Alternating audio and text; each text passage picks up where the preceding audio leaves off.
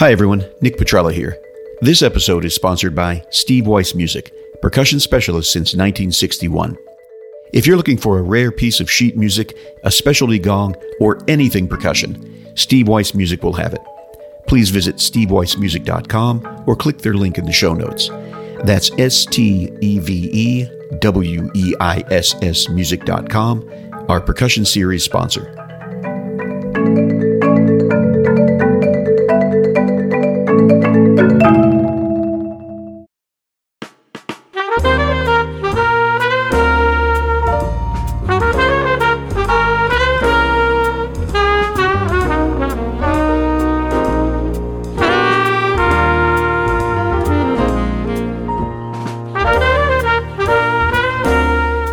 Welcome to the Arts Entrepreneurship Podcast, Making Art Work. We highlight how entrepreneurs align their artistry, passion, and vision to create and pursue opportunities to capture value in the arts. The views expressed by guests on the Arts Entrepreneurship Podcast are solely their own and do not necessarily represent the views of the podcast or its hosts. The appearance of a guest on the podcast, the venture they represent, or reference to any product or service does not imply an endorsement or recommendation by the podcast or its hosts. The content provided is for entertainment and informational purposes only and does not constitute business advice. Here are your hosts, Andy Heiss and Nick Petrella. Welcome, podcast listeners. My name is Andy Heiss. And I'm Nick Petrella. We're really excited to have Colin Currie with us today. He's a percussionist who composer Steve Reich describes as one of the greatest musicians in the world today. He's performed as a soloist with the world's leading orchestras, including the London Philharmonic, New York Philharmonic, and the Cleveland Orchestra. In addition to being a soloist, he's the founder of the Colin Currie Group, the Colin Currie Quartet, and Colin Currie Records. We'll link to his site in the show notes so you can read more about him. A shout out to our mutual friend, Adi Spillett, who helped us arrange the interview. Colin, it's great to have you here. Thanks for having me along. Nice to catch up with you guys. We usually start by having guests give us some biographical information, but since you've been everywhere recently, why don't you tell us what you've been up to this year? Well, this was a real catch up year. Um, obviously, uh, care not to dwell on the, the pandemic and the, the very alarming cancellations and the kind of bulldozing of the diaries. I mean, everyone's everyone's had to endure that. But what it meant for me was that there were um, several premieres uh, waiting in a kind of holding pattern, and uh, was very relieved when uh, my institutions, the people I was partnering with for these premieres, you know, stuck with me, and we we got these shows on the road. So this year I had uh, four concerto premieres. Um, so it was a lot of notes, and then uh, lots of other projects that had been put on hold as well. So it was uh, a very. It, it went from kind of wondering when I was going to, mm. or even if I was going to perform next, to all of a sudden having to dash around. And no sooner would have finished one premiere, we have to jump on the next. So it was it was an exciting time, and I, I loved every second of it. Colin, do you think of yourself as an entrepreneur?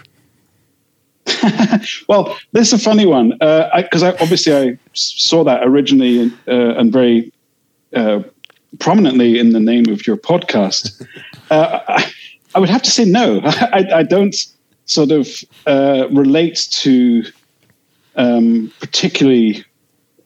I don't know what I am. I think is my short answer. Um, I mean, I see myself as someone who just really loves music, and uh, I, I, these other kinds of um, I don't know if they're labels. That sounds perhaps a little derogatory. I, it's obviously not meant in that way, but these other kinds of defining yeah um, credentials, I, am never very sure what to make of them. Um, but I, I, personally, it's not it's not something that I would um, immediately leap out of my chair and say, yes, that is definitely what I am. But mm-hmm. perhaps there's elements of entrepreneurship to what I do. Yeah, sure. I would say.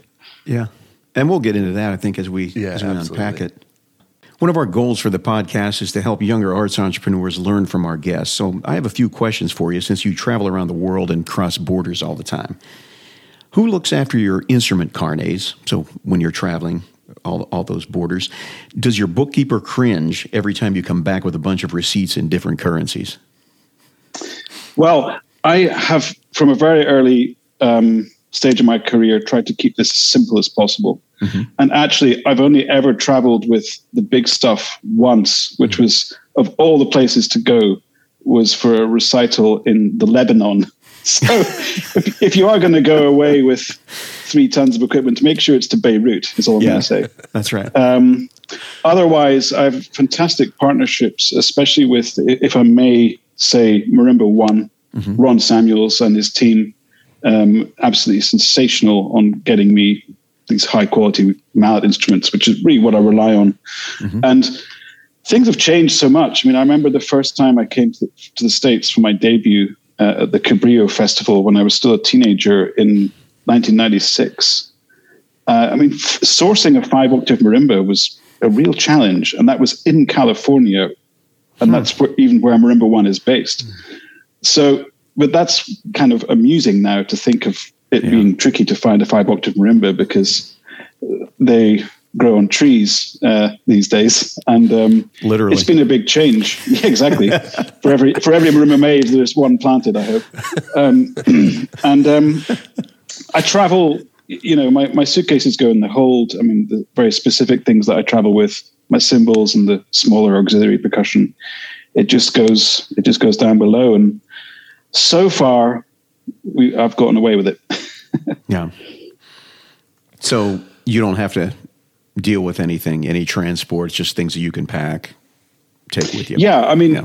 unless unless perhaps with, with the, the new ventures of the, the quartet and the group, if we were popping over from the UK to the Netherlands, for example, we we may go in in the in the trucks, but you know, Brexit, our our famous self-inflicted um, wound, is not making these things any easier. But uh, we're we're trying to find our way. Yeah. Okay. And then, so just before I know Andy has a, a follow up question, uh, you know, do you who does your accounting? Do you do that, or do you have someone else who does that? Well, again, I, I'm I'm very blessed. I've got a, a team of people at, at my agency, Intermusica, uh, general management of Intermusica, based in London, and my North American agent, Opus 3 Um, they and they do so much behind the scenes Yeah. and free me up to do what the job is, which is practice. Yeah. And uh, so the, the bookkeeping I, I stay away, away from, and I have an accountant that I use. I do quarterly accounts, Mm-hmm. um, and I keep my nose clean, and no one's come knocking at the door yet. It's great. great. Well, and that's what I was going to ask you about. Um, you know, performing is just uh, a, a small fraction of, of what what you actually do. So, what? How do you uh, spend your time when you're not uh, on stage performing? yeah, I mean it's it's the reality of of of someone who has a lot of notes. I mean, this year with these four concertos, so it was Danny Elfman, Bruno Mantovani, Nicole Lizée, uh, Luke Bedford, and I was also playing uh, one of my um, bucket list concertos, which not one of mine, uh, but one I never played, which is uh, by Philippe Hurel, French composer. This piece, Quatre Variations. And in the same year, I decided it would be a great idea that this would be the year in which I would learn and perform Psappha for the first time. Yeah. Okay. Um, and then, uh, you know, many many weeks of being away touring. And when you're on the when you're on the tour, no practice. Yeah. I mean, so you, you have to come so well prepared because basically your playing is in a slow decline as, as the tour unfolds. So you have to make sure that there's enough in the tank that when you're at the end of the tour, you're still playing fantastically well. So when I'm not touring, I'm in my practice room and it's rolling the sleeves up, clocking in, metronome on, nice and slow, and just le- learning notes and Yeah. Getting it, getting the things off the pages. grinding it out. As I mentioned in the intro, our, our friend uh, Adi is, is one of the members in your ensemble. Can you describe the audition process when you're looking for collaborators and ensemble members? Yeah, well, this is one of the things that, um, again, I, I've been absolutely blessed with is this fantastic uh, generation of percussionists in the UK that surround me. Just typically just fractionally younger than me, uh, and this includes Adi Spillett, your your good friend, um, Sam Walton, who is my longest standing percussion friend. We've known each other since we were in our early teens uh, and Owen Gunnell, and that's that's the members of my quartet, and that's also the core of my group. And the other percussionists that I brought in have been through the the camaraderie and uh, you know really fantastic fraternal spirit. Um, when I used to live in London, I had a chance to meet many many students coming through the ranks of all the different music schools, and of course I'm associated with Royal Academy of Music, so sometimes I've brought in students from there, but they've been from other music schools as well. Two of our main um, additional uh, percussionists, George Barton and Catherine Ring, they actually both studied at Guildhall, and uh, I didn't teach either of them, but they just came onto my radar. And there's no audition process. I'm just looking for people who are good people. That's really numero uno, and people who can come prepared and you know have a sense of humor about things and you know keep keep the head when the flights are cancelled and the rehearsals get canned and and you know just just have a good spirit about a nice approach to the whole thing team spirit um, so no audition as such but just if you're a good egg word gets out there and i'm i'm interested in that yeah so that first attracts you and then i guess you just hear them play or maybe you play together yeah i would invite someone in i mean typically in my group there's that that kind of ninth player in drumming.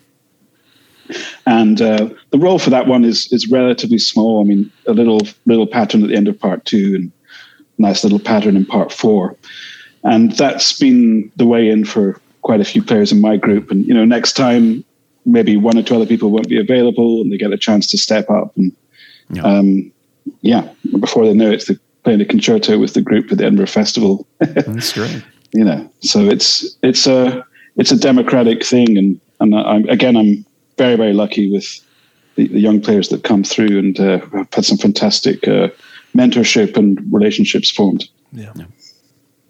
So, thinking back to when you were finishing your studies at the Royal Academy uh, of Music, what career paths were you thinking about, and how did you navigate that? Yeah, that's that is perhaps quite a good question for this podcast. Um, I mean, I honestly went to London to train as an orchestral player. Um, this was in the 90s. And solo playing was, although it's so recently, um, the real explosion of, of activity and creativity and the repertoire of chamber music as well as the solo repertoire still it's still just slightly on the horizon mm. and um, I think as a percussionist, I mean, also your your possibilities. You know, how you how are you going to spend your time upon leaving yeah. music college? The answer, the short answer was, well, it, the, the, top of the pile would be to aim for an or- orchestral position. Sure. And since I was very comfortable with that, and also have a deep love of the orchestra, which remains with me to this day. I mean, my my goals were to come to London and to you know to one day get a call from London Symphony Orchestra or so, something like this. You know, a fairly typical dream for a, a, a naive youngster coming to London. Um, and the solo um, scenario, the solo scenario took took place only very gradually, one gig at a time. And I'm actually very grateful for that. There was never any pressure. I hadn't set my sights too high. And um, that again suited me just fine. So it took me several years to sort of get myself on track and up to speed. And it, it was many years before I finally severed ties with a joint career as a freelance orchestral player and a young soloist. Mm-hmm. Well, I'm also thinking. So, sort of, you said it took several years to kind of find your uh, I don't know, find your path as a solo artist. What were some of the things you were exploring in that? Was it just was it was it just your chops, or was it also you know finding the right repertoire, the right venues, the right whatever you know, all those different things kind of coming together? Yeah, it was always repertoire and opportunity based for me. Um, so at that time, I was doing some concerto work, or not a whole lot. Um, but there were some early premieres that came along for me. Um, for example, Concerto Rapture by Michael Torke. Um, I premiered that in, I think, what we're allowed to refer to as the early noughties. um, sure. and, and that was a breakthrough piece for me in its way. Um, and so the, there was the occasional concerto and then the beginning of these premieres. Okay. Um, and the other projects I had at that time was my percussion duo okay. because there was some great repertoire. And I was very much enthralled by this Danish, this, the Safri duo, who were oh, a, right. a huge influence. Their approach to the instruments, the mallet instruments in particular, was of enormous influence to me. This huge sound they made and the way they threw themselves uh, into their performances where it was a massive inspiration on me. Mm. And because Sam um, was two years beneath me at Royal Academy, we had an ideal opportunity to get some of these pieces together. And, and we, we were some of the first percussionists outside the Safri duo to play a lot of the Safri repertoire. Okay. And so we had great fun with that for a time as well. Yeah. Yeah. That was a great duo. Mm. Yeah, they were really good and they were also really kind.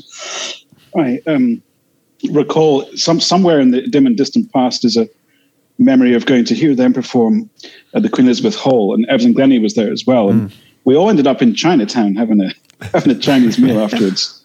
And um, they were just really nice. I mean, I was definitely the new kid on the block, if that, maybe not even.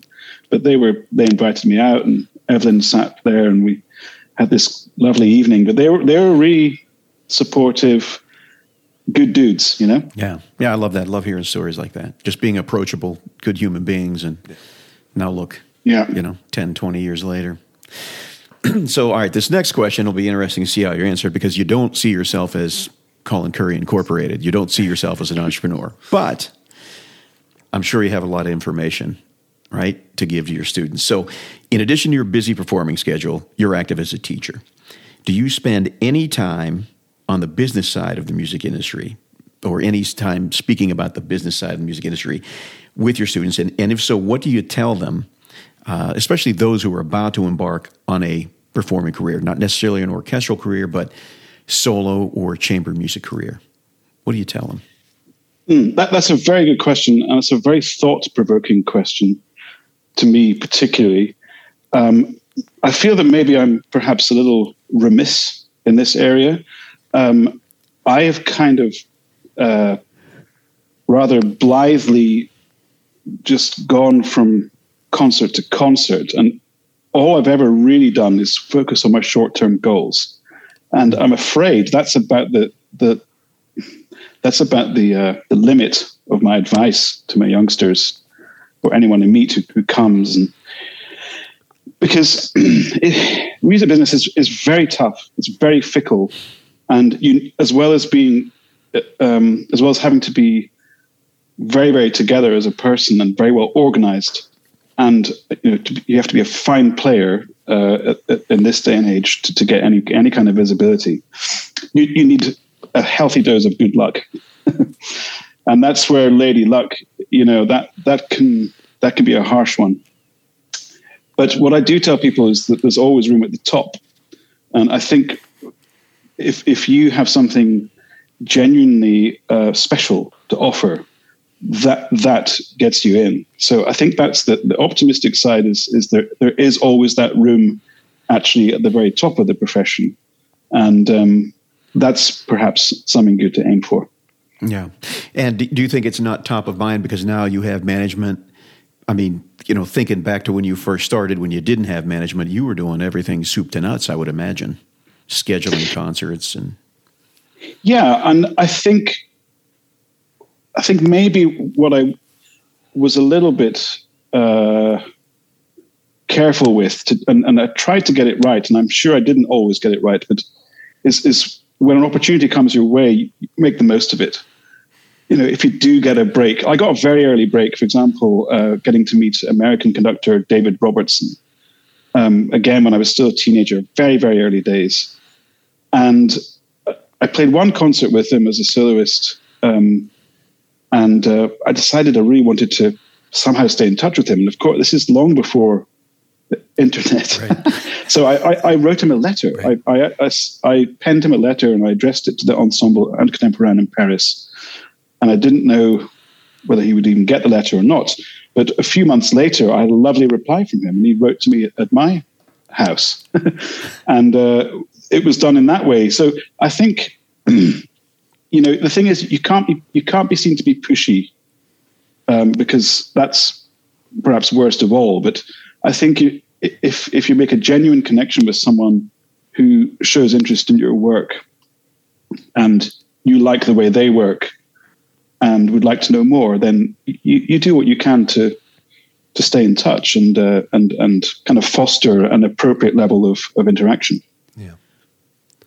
You know, something else you said, focusing on the short term goals. I think, you know, I think that's I think we probably put a lot of emphasis on like, well, what's your career plan? What's your long term, you know, where do you want to be in 10 or 15?